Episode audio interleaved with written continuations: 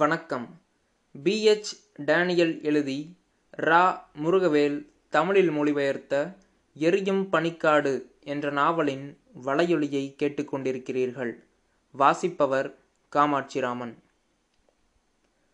தலைமை எழுத்தர் அப்பாவு புதுமண தம்பதிகளுக்காக தனது வீட்டில் ஒரு வரவேற்பு ஏற்பாடு செய்திருந்தார்.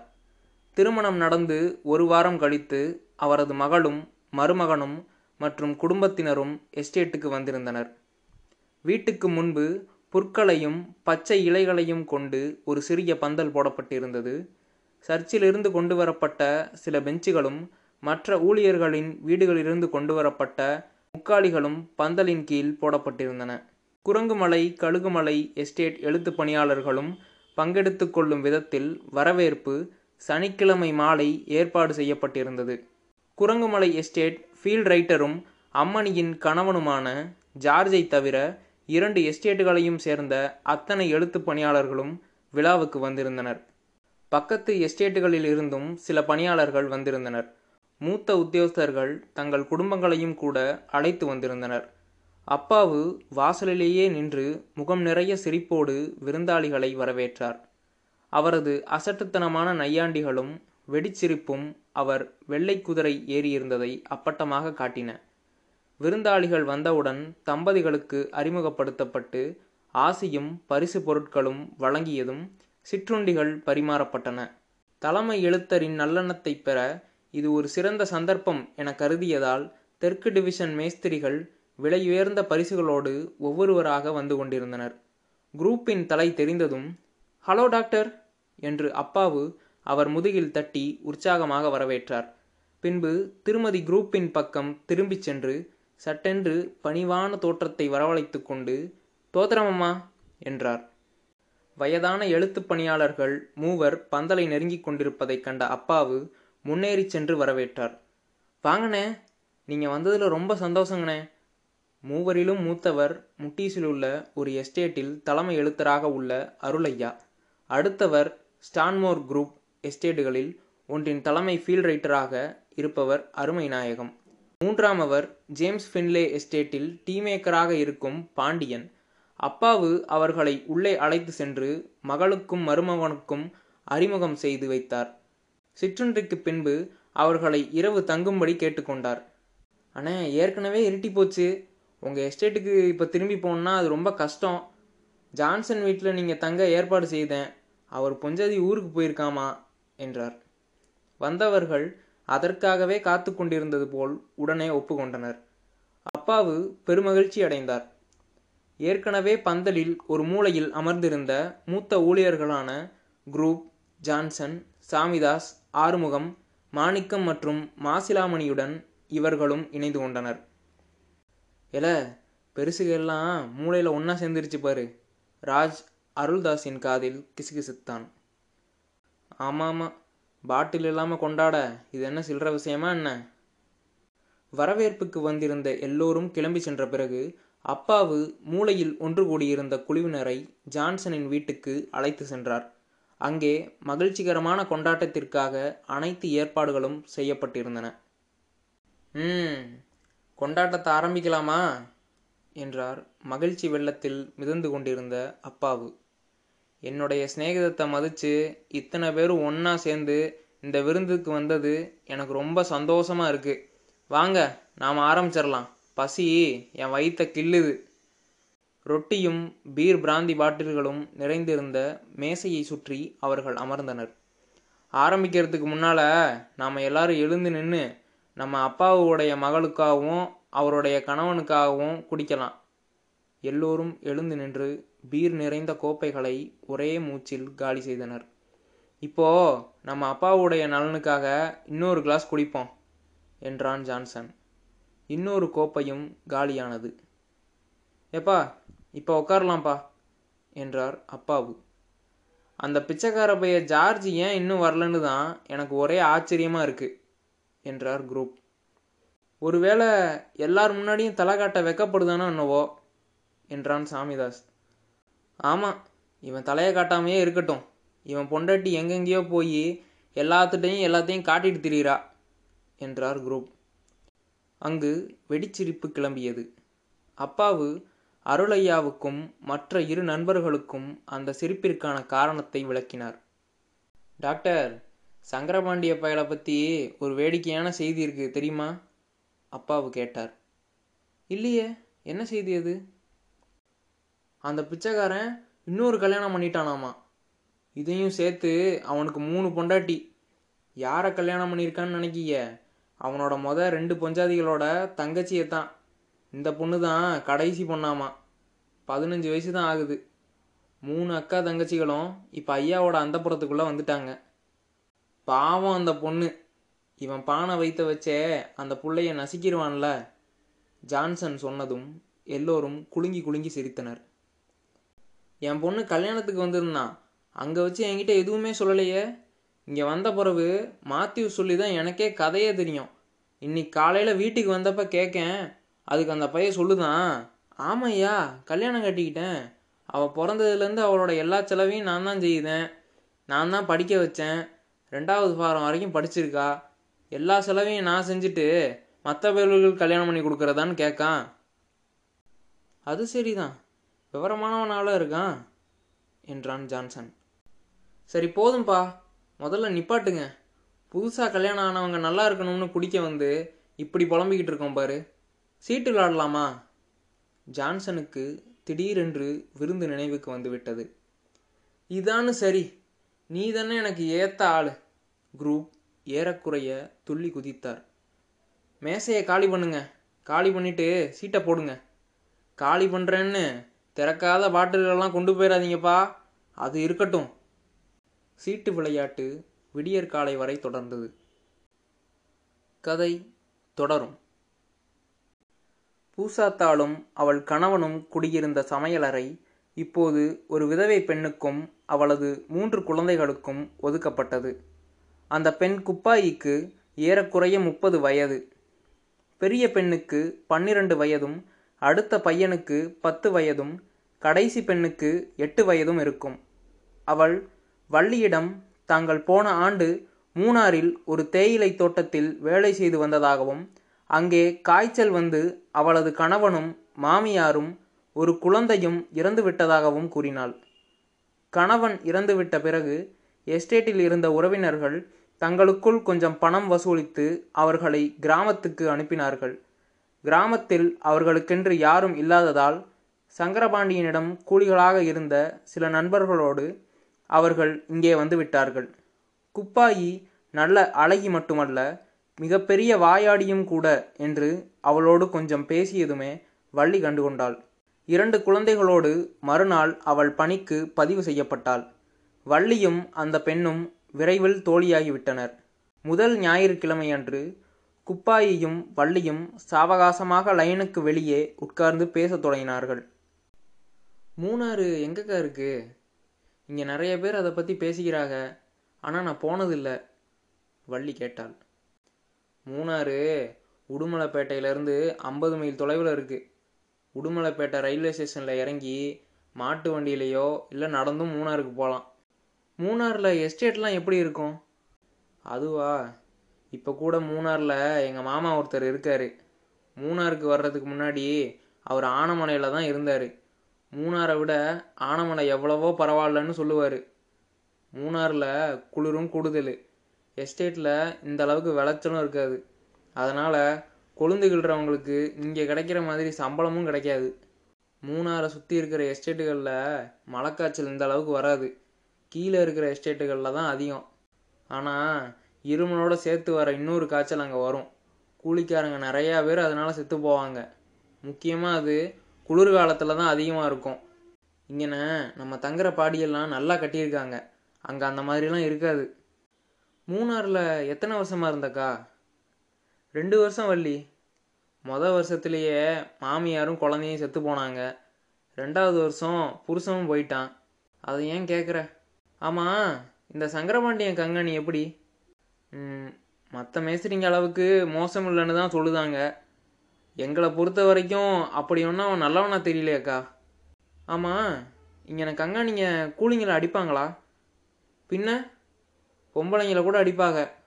உடம்புக்கு சுகம் இல்லாமல் வேலைக்கு போக முடியாமல் இருந்தால் கூட அடித்து வேலைக்கு இழுத்துட்டு போவாங்க. எஸ்டேட்டு பொழப்பு நாய் பொழப்புக்கா.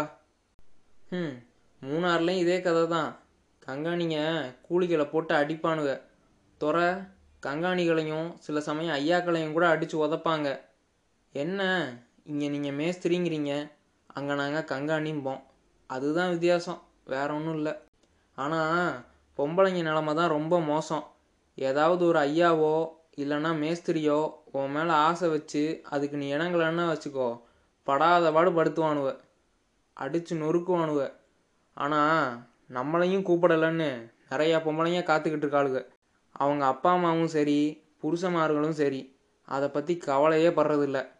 இந்த மாதிரி ஆளுங்களுக்கு தான் எஸ்டேட் வாழ்க்கை சரியாக இருக்கும். அது மட்டும் இல்லாமல் கழுகுமலை எஸ்டேட்டில் ஒரு முஸ்லீம் மேஸ்திரி இருக்கான். இந்த கம்பெனிலேயே அவன்தான் கொடூரமான மேஸ்திரின்னு சொல்லுதாங்க. ஆம்பளை கூலிங்க ஓடி போகாமல் இருக்க ராவில் சங்கிலியில் போட்டு எல்லாத்தையும் ஒன்றா கட்டி போணுதானவான். அவன் கேங்கில் கொஞ்சம் பேர் தான் குடும்பமாக இருக்காங்க, மற்றவங்க எல்லாம் ஆம்பளைங்க தான். ஏதாவது பொம்பளை புள்ள மேலே மட்டும் கண்ணு வச்சுட்டான்னு வச்சுக்கோ, அவள் ஏற்றுக்கிட்டு தான் ஆகணும், இல்லாட்டி அவளை கொன்று புதைச்சிருவான். கீழே இருக்கிறவங்க கிட்ட நல்லா மாப்பிள்ளை பார்த்து தரேன், அப்பா அம்மா கிட்ட சொல்லி பொண்டுகளை இங்கே கூட்டிகிட்டு வந்து வெப்பாட்டியாக வச்சுக்குதானாமா. அவன் கொடுமை தாங்காமல் இருபது வயசு பொண்ணுங்க கூட கிளவி மாதிரி ஆயிட்டாளுங்களாம். கொஞ்ச நாள் அவன் வச்சுருந்துட்டு அந்த பொண்டுகளை அவனோட ரவுடிகளுக்கு கொடுத்துருவானாமா. ஏங்கா துறைய ஒன்றும் சொல்ல மாட்டாங்களா? அதெல்லாம் இருக்காது. அவங்க வேலை நடக்கிற வரைக்கும் துறைங்கியதை பற்றியெல்லாம் கவலையே பட மாட்டாங்க. என் புருஷன் சொன்னார், கொஞ்ச நாளைக்கு முன்னால் இந்த மேஸ்திரி மலபார்லேருந்து ஒரு ஆளையும் அவனோட பதினஞ்சு வயசு பொண்ணையும் கூட்டிகிட்டு வந்தானான். அப்பங்காரங்கிட்ட உதவி மேஸ்திரி வேலை வாங்கி தரேன்னும் பொண்ணுக்கு எஸ்டேட்லேயே ஒரு வசதியான மேஸ்திரியாக பார்த்து கட்டி வைக்கணும்னு சொன்னானான். ஆனால் இங்கே வந்த உடனே அப்பனை ஆம்பளைங்களை எனக்கு நேரடியாக கூட்டிகிட்டு போய் கட்டி போட்டானான். அந்த பொண்ணை மேஸ்திரி லைனுக்கு கூட்டிகிட்டு போய் ஒரு ரூமில் அடைச்சி வச்சுட்டானான். ஒரு நாள் அப்பங்காரன் காட்டில் வேலை செஞ்சிட்டு இருக்கும்போது துறை வந்தான். அந்த ஆள் அவன் காலில் விழுந்து தன் பொண்ணை பற்றி சொல்லியிருக்கான். துறை அதை காதிலே போட்டுக்கல தெரியுமா. அடுத்த நாள் காலையில் அந்த ஆள் பாடியிலேயே செத்து கிடந்தானான். துறைக்கிட்ட சொன்னதுக்காக மேஸ்திரியோட ரவுடியை அவனை அடித்து கொன்னுட்டாங்கன்னு பேச்சு. அந்த பொண்ணு இது வரைக்கும் என்னாச்சுன்னு யாருக்குமே தெரியாது. ம் மிருகம் மாதிரியான மனுஷங்களுக்கு நடுவில்லாம் வந்து சிக்கியிருக்கோம். குப்பாயி தன் கன்னத்தில் கை வைத்து சொன்னாள். அதே மாதிரி பொம்பளைங்களும் இருக்காங்க. யூசுஃப் மிஸ்ரி கொஞ்சம் பொம்பளைங்களை வேலைக்கு வச்சுருக்கானா. யாராவது கர்ப்பமானா அதை களைச்சி விடுறது தான் அவங்க வேலையாம். இதுக்கு ரொம்ப பயங்கரமான காரியம்லாம் செய்வாங்க. அந்த பாவப்பட்ட பொண்ணுகளை தரையில் கட்டி போட்டு மேலே ஏறி குதிப்பாங்களாம். சில சமயம் அந்த பொண்ணுங்க செத்தும் போகுமா. இந்த பாவப்பட்ட பெண்ணுங்களுக்கு உதவுறதுக்கு ஒரு ஆள் கூட இல்லை. இந்த கொடூரமான மேஸ்திரிக்கிட்டையும் அவனோட ரவுடிக்கிட்டையும் சிக்கி அவங்க சீரழிகிறாங்க. நம்ம எஸ்டேட் எப்படி? ம் இங்கே மட்டும் என்ன, இங்கேயும் மேஸ்திரிங்க கூலிகளை அடிக்கத்தான் செய்தாங்க. சில சமயம் யாராவது ஓடி போய் சிக்கிட்டாங்கன்னா இங்கே கொண்டு வந்து அடித்தே நொறுக்கிடுவாங்க. சில சமயம் கொன்னே போட்டிருக்காங்க. ஆனால் நீங்கள் சொல்கிற மாதிரி கழுகுமலை எஸ்டேட்டில் நடக்கிற மாதிரி இங்கே எதுவும் கேள்விப்பட்டதில்லக்கா. அது ஒன்று தான் நிம்மதி. பெரிய துறைக்கு பிடிச்ச நிறையா பொண்ணு இருக்காங்க. அவளுங்க எஸ்டேட்டுக்கே ராணி மாதிரி பாசாங்கம் பண்ணிட்டு திரிவாளுங்க. கூலிகளை பற்றியும் மேஸ்திரிகளை பற்றியும் சில சமயம் ஐயாக்களை பற்றியும் கூட கோல் மூட்டி விட்டு தண்டனை வாங்கி கொடுத்துருவாளுங்க. முருகன் தான் காப்பாற்றணும். ஓநாய்களுக்கு நடுவெல்லாம் வந்து மாட்டியிருக்கோம். படு பயங்கரமான மலேரியா காலம் திரும்பவும் வந்தது. அந்த ஆண்டு குறிப்பாக குழந்தைகளை பொறுத்தவரை படுமோசமானதாக இருந்தது. முன்னெப்போதையும் விட ஏராளமான குழந்தைகள் காய்ச்சல் காலம் முடிவதற்கு முன்பே கொத்து கொத்தாக உயிர் விட்டன. வள்ளி கடுமையான காய்ச்சலுக்கு ஆளானாள். அவளுக்கு மூன்று ஊசிகள் போடப்பட்டன. உடல்நிலை கொஞ்சம் தேறியது போல் தோன்றியது. ஊசி போட்ட இடத்தில் வலிகூட முழுவதும் தீரவில்லை. அதற்குள் மீண்டும் ஒருமுறை அவளை காய்ச்சல் தாக்கியது. அவள் மருத்துவமனையில் அனுமதிக்கப்பட்டாள். பின்பு அவள் ஒரு வாரத்தில் மருத்துவமனையிலிருந்து அனுப்பப்பட்டாள்.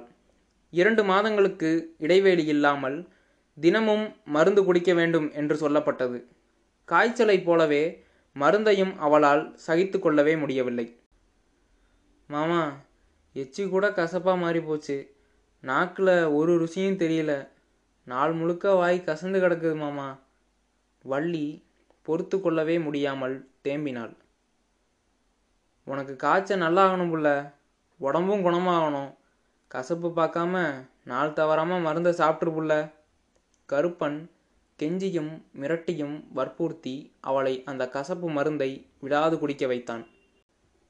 கருப்பனையும் காய்ச்சல் தாக்கியது. ஆனால் அவன் மருத்துவமனைக்கு சென்று ஊசி போட்டுக்கொண்டு நேரடியாக வேலைக்கு சென்று விட்டான். ஒரு நாள் கூட வேலையை இழப்பதில்லை என்றும் வருட கடைசியில் வீட்டுக்கு போகும் அளவுக்கு சம்பாதித்தே தீர்வது என்று தீர்க்கமான உறுதி பூண்டிருந்தான். அதோடு அலுவலகத்திலிருந்து தன் கணக்கில் ஏழு ரூபாய் கடன் பெற்று முத்துக்கருப்பனிடம் சென்று ஒரு தாயத்து வாங்கி கொண்டான். ஏம்பா, காய்ச்ச காலத்துக்கு முன்னாடியே வந்திருந்தேன்னா பெசாசு கிட்டேயே வராமல் பண்ணியிருப்பேன்ல. சரி, இனிமேலாவது அது ரொம்ப விளாடாமல் பார்த்துக்கிறேன். கருப்பன் தாயத்தை வாங்கி சென்று வள்ளியின் கழுத்தில் கட்டினான். இனிமேல் பிரச்சனை வராது என்று இருவரும் நிம்மதி அடைந்தனர். ஆனால் ஒரே வாரத்தில் திரும்பவும் காய்ச்சல் வள்ளியை தாக்கியது. இரத்தம் சுண்டிப்போனதைப் போல அவள் உடல் வெளுத்து வந்தது. காய்ச்சல் கிருமிகள் அவள் இரத்தத்தை அழித்து கொண்டிருக்கின்றன என்றார் குரூப். கருப்பா, காய்ச்ச கட்டி குறையாத வரைக்கும் அவள் சரியாக மாட்டா. அவள் மருந்து ஒழுங்காக குடித்தாதான் கட்டி குறையும். அவளுக்கு நல்ல சாப்பாடும் கொடுக்கணும் என்றார் மருத்துவர். எனவே அந்த சகிக்க முடியாத கசப்பு மருந்தை வள்ளி பாட்டில் பாட்டிலாக விழுங்கி கொண்டிருந்தாள். அதே நேரத்தில் முடிந்தவரை அதிக நாட்கள் வேலை செய்து ஊர் திரும்புவதற்கான பணத்தை ஈட்டி விடுவதென்று அவளும் ஒரு விதமான உக்கிரமான உந்துதலுடன் இருந்ததால் கொழுந்து கிள்ளவும் விடாது சென்று வந்தாள். கருப்பன் வேலையிலிருந்து வந்ததும் சமையல் அனைத்தையும் செய்து விடுவான். மிகவும் பலவீனமடைந்திருந்த வள்ளி வந்ததும் படுக்கையில் விழுந்து அடித்து போட்டது போல் தூங்கி விடுவாள். வெள்ளையன் ஊருக்கு சென்று மூன்று மாதங்கள் கழித்து புது மனைவியுடன் திரும்பினான். அவன் வந்த அன்று சங்கரபாண்டியன் சார்பில் அவனது கூலிகள் அனைவருக்கும் ஒரு விருந்து கொடுக்கப்பட்டது. உடல்நிலை இடங்கொடுக்காவிட்டாலும் கூட பெரிய மேஸ்திரிக்கு கோபமூட்டிவிடக்கூடும் என்ற அச்சத்தில் வள்ளியும் விருந்திற்கு சென்றிருந்தாள். விருந்தின் போது சங்கரபாண்டியனின் மூன்றாவது மனைவியை கண்டாள். மாமா, நம்ம மேஸ்திரியோட புது பொஞ்சாதியை பார்த்தியா? வீடு திரும்புகையில் கருப்பனிடம் கேட்டாள். ஆமா வள்ளி, முதல்ல அதை நான் மேஸ்திரியோட புள்ளன்னு நினச்சிட்டேன், அப்புறம்தான் பொஞ்சாதின்னு தெரிஞ்சது. மாமா, இந்த தடவை மொதல் ரெண்டு சம்சாரத்தையும் கூட்டிகிட்டு வரல. நம்ம எஸ்டேட்டுக்கு வர்றதுக்கு முன்னாடி தான் ரெண்டாவது கல்யாணம் கட்டியிருந்தான் தெரியுமா? அவளும் நம்ம கூட தான் வந்திருந்தா, ஞாபகம் இருக்கா மாமா? வள்ளி பழைய நினைவுகளில் மூழ்கி போவது தெரிந்தது. கருப்பன் கவலையுடன் அதை கண்டவாறே தலையசைத்தான். இந்த பொண்ணு தங்கமாக இழைச்சிருக்கா. இந்த மூணாவது கல்யாணத்தை பற்றி மொதல் ரெண்டு பொஞ்சாதிங்க என்ன நினச்சாங்களோ. நல்ல வேளையாக வள்ளியின் கவனம் பழைய நினைவுகளை நோக்கி திரும்பவில்லை. வள்ளி, உனக்கு தெரியாதா, அவங்க என்ன நினைப்பாங்கிறத பற்றியெல்லாம் சங்கரபாண்டியனுக்கு என்ன கவலை? பெரிய பணக்காரன் அவன், பெரிய ஐயாவோட பணக்காரன். இப்போ வேற கயத்தாரில் நிறைய இடம் வாங்கி போட்டிருக்கானா, கடைகளும் வாங்கி போட்டிருக்கானா. எஸ்டேட்டுக்கு மட்டும் வந்து பெரிய மேஸ்திரி ஆகாமல் இருந்தான்னா நம்மளை மாதிரி பஞ்சத்தில் அடிபட்டு கூலியாக தான் இருந்திருப்பான். கை நிறைய செலவழிக்க எக்கச்சக்கமாக பணம் இருக்கிறதால அவன் பொஞ்சாதிகளுக்கும் சந்தோஷமாக தான் இருப்பாங்க. சங்கரபாண்டியன் என்ன செய்கிறாங்கிறத பற்றி அவளுங்க கண்டுக்கவே மாட்டாளுங்க. மறுநாள் காலை அடுத்த லயனில் பெருங்குழப்பம் ஏற்பட்டது. அங்கிருந்த மாரியப்பன் என்ற கூலி அலுவலகத்திலிருந்து வாங்கி வந்த ஐந்து ரூபாயை ஒரு மரப்பெட்டியில் வைத்திருந்தான். அந்த குடும்பம் விருந்துக்கு சென்று வந்தவுடன் நேராக படுக்க போய்விட்டது. மறுநாள் மாரியப்பன் பெட்டியை திறந்தபோது அதிலிருந்த பணத்தை காணவில்லை. அந்த அறையிலிருந்த யார் மீதும் அவனுக்கு சந்தேகமில்லை. அவர்கள் இரண்டு ஆண்டுகளாக ஒரே குடும்பம் போல பழகி வருபவர்கள். அவர்கள் துணையுடன் அறையின் மூளை மடுக்கெல்லாம் தேடி வந்தான். செய்தி பக்கத்திலிருந்தவர்களுக்கும் பரவியது. பாடியில் திருட்டே நடப்பது கிடையாது. எனவே ஒவ்வொருவரும் திருடனை பிடிப்பதில் ஆர்வம் கொண்டிருந்தனர். அடுத்த அறையில் இருந்த ஒரு பாட்டி முந்தைய இரவு எல்லோரும் விருந்துக்கு போன பின்பு அறைக்கு முன்னால் ஒரு ஆள் நின்று கொண்டிருப்பதை பார்த்ததாகவும் யார் என்று தான் கேட்டபோது அந்த மனிதன் பதிலேலும் சொல்லாமல் அங்கிருந்து அகன்று விட்டதாகவும் கூறினாள். அதே பாடியில் சமையலறையில் குடியிருந்து வரும் இருளாண்டி என்பவன் மீது சந்தேகம் விழுந்தது. அவன் குடும்பம் குழந்தை குட்டி இல்லாத தனிக்கட்டை. மூன்று மாதங்களுக்கு முன்புதான் வேறொரு எஸ்டேட்டிலிருந்து இங்கு வந்து பதிவு செய்து கொண்டிருந்தான். இருளாண்டி விருந்துக்கு வரவில்லை என்று யாரோ சொன்னார்கள். எனவே அவர்கள் அவனை அழைத்து விருந்துக்கு ஏன் வரவில்லை என்று விசாரித்தனர். யாரும் அவனை விருந்தில் பார்க்கவில்லை என்றாலும் கூட அவன் தான் வந்திருந்ததாக அடித்து கூறினான். சாமியப்பன் என்ற பெரியவர் நெருங்கினார். விருந்தில் உனக்கு பக்கத்தில் உட்காந்துருந்த ஆளோட பேரை சொல்லலை, அடுத்த லைனில் இருக்கிற சுப்பையா தான் என்றான் இருளாண்டி. அவர்கள் சுப்பையாவை அழைத்து விசாரித்தனர். இல்லவே இல்லையே, பக்கத்து அறையில் இருக்கிற வைரவனும் என்னோட வீட்டில் இருக்கிற ஈஸ்வரனும் தானே எனக்கு ரெண்டு பக்கத்துலேயும் உட்காந்துருந்தாங்க, நாங்கள் பேசிட்டே சாப்பிட்டோமே. இவனை மேஸ்திரிக்கிட்ட கூட்டிகிட்டு போகலாம், சாமியப்பன் கூறினார். இருளாண்டி மேஸ்திரியிடம் அழைத்து செல்லப்பட்டான். எல பணத்தை எடுத்தியால? மேஸ்திரி வெடுக்கென்று நேரடியாக கேட்டான். இல்லை, சுருக்கமான பதில். உன்னை யாருமே விருந்தில் பார்த்த மாதிரி தெரியல, அதனால் நீ அங்கே வரலை, அது நல்லா தெரியுது. ராவில் எங்கே இருந்த? விருந்தில் தான் இருந்தேன், இருளாண்டி அடித்து பேசினான். இதை பாருல, என்னோட லைன்லையும் சரி எஸ்டேட்லையும் சரி எத்தனை வருஷமாக ஒரு திருட்டு கூட நடந்ததில்லை. உண்மையை சொல்லிட்டேன்னா விட்டுருவேன், இல்லைனா எலும்பெல்லாம் எண்ணிருவேன், பார்த்துக்கோ. நான் யார் பணத்தையும் எடுக்கலை. இருளாண்டி அதையே கிளிப்பிள்ளையாக சொல்லி கொண்டிருந்தான். கடைசியாக கேட்குறேன்ல, பணத்தை எடுத்தியா இல்லையா? அதே பதில். சங்கரபாண்டியன் முஷ்டியை மடக்கி மலை போல் குத்துக்களை பொடிந்தான். ஏதாவது நடக்கிறதுக்கு முன்னாடி உண்மையை சொல்லிடு. இல்லை இல்லைன்னாச்சி, இருளாண்டி அழுத்த திருத்தமாக கூறினான். சங்கரபாண்டியன் இருளாண்டி மீது பாய்ந்து மூர்க்கமாக அடித்து நொறுக்க தொடங்கினான். மேஸ்திரியின் அடியாட்களில் ஒருவன் வந்து ஓங்கி ஒரு உதை விட்டான். நான்கடிக்கு தள்ளி போய் விழுந்த இருளாண்டி ஐயோ என்னை கொல்றாங்களே என்று அலறத் தொடங்கினான். வேடிக்கை பார்த்து கொண்டிருந்த மாரியப்பனாலேயே இதை தாங்க முடியவில்லை. அவன் முன்னால் வந்து ஐயா என் பணத்தை எடுக்கலன்னு முருகன் மேலே ஆணையா சொல்லட்டும், நான் விட்டுருதேன். கூடியிருந்த அத்தனை பேரும் அது நியாயமானது என்று ஒப்புக்கொண்டனர். என்னல சத்தியம் பண்ணுதியா? மேஸ்திரி இருளாண்டியிடம் கேட்டான். சரிங்கய்யா, நான் சத்தியம் செய்தேன் என்றான் இருளாண்டி. சங்கரபாண்டியன் அறைக்குள் சென்று முருகக் கடவுளின் படம் ஒன்றை எடுத்து வந்தான். கூடவே கற்பூர வில்லைகளை வைக்கப்பட்டிருந்த ஒரு பித்தளை ஆராத்தி தட்டையும் கொண்டு வந்து படத்தின் முன் வைத்தான். கற்பூரம் ஏத்துறேன், எரியற கற்பூரத்து மேலே கை வச்சு பணம் எடுக்கலன்னு சத்தியம் பண்ணு, வாழ சத்தியம் பண்ணு. மேஸ்திரி இருளாண்டியை அழைத்தான். இருளாண்டி நகரவே இல்லை. சத்தியம் பண்றியா இல்லைனா உண்மையை ஒத்துக்கிறியா? கற்பூரம் ஏற்றப்பட்டது. சங்கரபாண்டியன் அவன் கழுத்தை பிடித்து நெட்டி தள்ளியபடி இடிபோல் முழங்கினான். நான் சொல்லிடுறேங்கய்யா, நான் தான் எடுத்தேன். இருளாண்டி ஒப்புக்கொண்டான். ஏண்டா நாயே, கழுதைக்கு பிறந்த வேலை, பணத்தை எங்கடா? நான் தான் பணத்தை எடுத்தேங்கய்யா, வீட்டில் ஒழிச்சு வச்சிருக்கேனே. போய் எடுத்துட்டு வா. மேஸ்திரி அதிகம் பேசவில்லை. இருளாண்டி மாரியப்பனோடு அறைக்கு சென்று பேப்பரில் சுற்றப்பட்டிருந்த பணத்தை கொண்டு வந்து கொடுத்தான். சங்கரபாண்டியன் அதை எண்ணி பார்த்துவிட்டு மாரியப்பனிடம் கொடுத்து விட்டான். ரோட்டில் போகிறவனுக்கும் வர்றவனுக்கும் பிறந்த இந்த திருட்டு நாயை என்ன செய்யலாம்? ஐயா, பெரிய ஐயா கிட்ட கூட்டிகிட்டு போவோம், அவர் இவனை போலீஸ்கிட்ட பிடிச்சி கொடுக்கட்டும். போலீஸா? இல்லை இல்லை, போலீஸில் பிடிச்சி கொடுத்தா அவங்க கேஸ் போடுவாங்க, பொள்ளாச்சி மேஜிஸ்ட்ரேட் கோர்ட்டில் கேஸ் வரும். நாம் எல்லாரும் சாட்சி சொல்ல போகணும், நான் தான் எல்லா செலவையும் பார்த்துக்கணும். அதோட போலீஸுக்கு காஃபி சாப்பாடு வாங்கி கொடுத்து பணமும் கொடுக்க வேண்டியிருக்கும். இந்த அஞ்சு ரூபாய்க்காக இருபது ரூபா செலவு பண்ண சொல்லுதியா?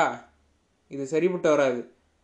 விடியட்டும், பெரிய ஐயா கிட்ட சொல்லி இந்த பயலை எஸ்டேட்டை விட்டு அடித்து துரத்திடலாம். இப்போ இவன் ஓடி போகாமல் நல்லா கட்டி போட்டு வைங்க என்றான் மேஸ்திரி. அதேபோல் மறுநாள் அவர்கள் பெரிய ஐயாவிடம் இருளாண்டியை கொண்டு சென்றனர். அப்பாவு ஒரு பிரம்பை எடுத்து கை ஓயும் வரை விளாசிவிட்டு கூலிகளிடம் அவனை எஸ்டேட்டை விட்டு விரட்டி அடிக்கும்படி சொன்னார். பின்பு இங்கேருந்து ஓடி போயிரு திருட்டு நாயே, திருட்டு பயலுக்கு பிறந்தவனே, இன்னொரு தடவை இங்கனக்குள்ளே வந்த என்று கூறியபடியே ஏற்கனவே ஓடத் தொடங்கி இருந்த இருளாண்டியை மேலும் இரண்டு சாத்து சாத்தினார். ஒரு நாள் காலை தலைமை எழுத்தர் மாணிக்கம் தேயிலை சால்களினிடையே நடந்தபடி வேலை நடப்பதை மேற்பார்வையிட்டு கொண்டிருந்தபோது திரு ஃபாக்ஸின் குரல் கேட்டது. மாணிக்கம் நின்றிருந்த இடத்திற்கு மேலிருந்து நடைபாதையில் ஃபாக்ஸ் குதிரை மீது வந்து கொண்டிருந்தார். ஹே மாணிக்கம், இங்கே வா. வந்துட்டேன் துரைகளே. மாணிக்கம் அவசரமாக தொப்பியை கலற்றிவிட்டு தேயிலை செடிகளை விலக்கி கொண்டு ஃபாக்ஸிடம் ஓடினார். எங்கே போயிட்டுருக்க? பதினொன்றாவதுல கொழுந்து கிள்றதை பார்த்துட்டு இருபத்தேழாவதுக்கு போயிட்டுருக்கேன் துரைகளே. ம், இலை எப்படி இருக்குது மாணிக்கம்? ரொம்ப குறைவாக தான் இருக்குது துரைகளே, ஆனாலும் ரொம்ப கஷ்டப்பட்டு நிறையா கிள்றதுக்கு முயற்சி பண்ணுதோம். ஏப்ரல் சாரல் வர்ற வரைக்கும் கொழுந்து சரியாக கிடைக்காதுன்னு நினைக்கேன். கொஞ்சமாக தான் மழை பெய்யுது துரைகளே, அது பத்த மாட்டேங்குது. எப்போ அந்த பிளடி ரெயின் வரும்னு தெரியுமா? வர்ற மாதிரி தெரியல துரைகளே. பழி கொடுக்கறதுக்கு மேஸ்திரிக்க பணம் கேட்குதாங்க. சாமிக்கு படையல் போடாதனால தான் மழை வரலன்னு சொல்லுதாங்க. அடைச்ச ஏதோ ஓல்ட் ஃபூல்ஸ் கொஞ்சம் சேவல்களை கட் பண்ணி அவங்க வயிற்ற நிரப்பிக்க முடியலாங்கிறதால தான் மழை வரல. அதானே அதானே உங்கள் ஒர்க் ஷேப்? ஆமாம் துரைகளே. அவங்க எவ்வளோ பணம் கேட்குறாங்க? முப்பது ரூபா கேட்குதாங்க துரைகளே. அது ரொம்ப அதிகம் மாணிக்கம். இருபது ரூபா பத்தாதா? இல்லை துரைகளே, எல்லா குழந்தைகளுக்கும் கடலை பொரி வாங்கி கொடுக்கணுங்கிறாங்க. போன வருஷமும் முப்பது ரூபா தான் கொடுத்தோம். ஆனாலும் நம்ம இந்த பிளடி பேக்கர் சொல்கிறத கேட்டு தான் ஆகணும், இல்லை? ஆமாம் துரைகளே. ஆல்ரைட், ஈவினிங் அஞ்சு மணிக்கு ஆஃபீஸ்க்கு வந்து பணம் வாங்கிக்கோ. அந்த ஃப்ளடி ஃபூல்ஸ் பழி கொடுக்கட்டும். சரி துரைகளே. ஆமாம் மாணிக்கம், இந்த எஸ்டேட்டில் முள்ளமணி இல்லையா? இருக்கு துரைகளே, நிறையா இருக்கே. அதுங்க குழி தோண்டி டீ புதர்களையும் வேர்களையும் நாசமாக்கிறோன்னு உனக்கு தெரியாதா? தெரியும் துரைகளே. அப்புறம் ஏன் அந்த பன்னிகளை விட்டு வச்சிருக்க? கூலிங்க கஷ்டப்பட்டு பிடிக்கிறாங்க துரைகளே, ஆனால் அதுங்க சுலபமாக வலையில் சிக்க மாட்டேங்குதுங்க. ஓ, ஒரு முள்ளமணியை கொன்னா நம்ம எவ்வளவு பணம் கொடுப்போம்? அஞ்சு ரூபா துரைகளே, அதை ஏழு ரூபா ஆக்கிடலாம். மாணிக்கம், இன்னைக்கு ஈவினிங்குக்குள்ளே அஞ்சு முள்ளமணியாவது நீ கொண்டு இருக்கணும். உன் கூலிங்க எத்தனை பன்னிகளை கொன்னாங்கன்னு ஒரு சீட்டில் எழுதி கொண்டு வா, நான் பணம் கொடுக்குறேன். ஆல்ரைட், அஞ்சு மணிக்கு ஆஃபீஸுக்கு வா. சரியாக ஐந்து மணிக்கு மாணிக்கம் அலுவலகத்தில் இருந்தார். ஃபாக்ஸ் தலைமை எழுத்தரிடம் மாணிக்கம் வந்திருக்கிறாரா என்று கேட்பது காதில் விழுந்தது. ஆமாம் துரைகளே, இங்கே தான் இருக்கார் என்றார் ஆறுமுகம். உள்ளவா மாணிக்கம். ஃபாக்ஸ் அங்கிருந்தே குரல் கொடுத்தார். Good evening master. ம், எஸ். ஆறுமுகம், போன வருஷம் இந்த மேஸ்திரிகளுக்கு அவங்களோட சாமி ஒர்க்ஷிப் பிஸ்னஸ்க்கு எவ்வளோ பணம் கொடுத்தோம்? ஐம்பது ரூபான்னு புக்கில் இருக்குது துரைகளே. ஆல்ரைட், இந்த வருஷமும் அதே அமௌண்ட்டை கொடுத்துட்றேன். ஒரு ரசீது தயார் செய்ய ஆறுமுகம். ஆறுமுகம் அகன்றதும் துரை கை நீட்ட மாணிக்கம் ஒரு சீட்டை அதில் வைத்தார். என்ன இது மாணிக்கம்? நேற்று மூணு முள்ளமணியை கொண்டான் துரைகளே, இன்னைக்கு ரெண்டு, மொத்தம் அஞ்சு பண்ணிக்கு இந்த சீட்டு. ஆறுமுகம், மாணிக்கம் அஞ்சு முள்ளமணிக்கு சீட்டு கொண்டு வந்திருக்கு. ஒரு பன்னிக்கு எவ்வளோ கொடுக்குறோம்? அஞ்சு ரூபா துரைகளே. அந்த பன்னிகளை பிடிக்கிறது ரொம்ப கஷ்டமான வேலையாம், அதனால் ஏழு ரூபா கொடுக்கலாம். முப்பத்தஞ்சு ரூபாய்க்கு இன்னொரு ரசீது எழுது. ஆறுமுகம் வெளியில் சென்றதும் ஃபாக்ஸ் தனது மேஜை சாவியை எடுத்து எண்பத்தைந்து ரூபாய் நோட்டுகளை எண்ணி மாணிக்கத்திடம் முப்பது ரூபாய் நோட்டுகளை கொடுத்துவிட்டு மீதியை தன் பாக்கெட்டில் போட்டுக்கொண்டார். மாணிக்கம், போகிறதுக்கு முன்னால் அந்த ரசீதில் கையெழுத்து போட்டுட்டு போ என்றபடி ஃபாக்ஸ் எழுந்தார். சரி துரைகளே. Good night துரைகளே. மாணிக்கம் தொப்பியை கக்கத்தில் இடுக்கி கொண்டு ஒதுங்கி நின்று விடையளித்தார். கதை தொடரும்.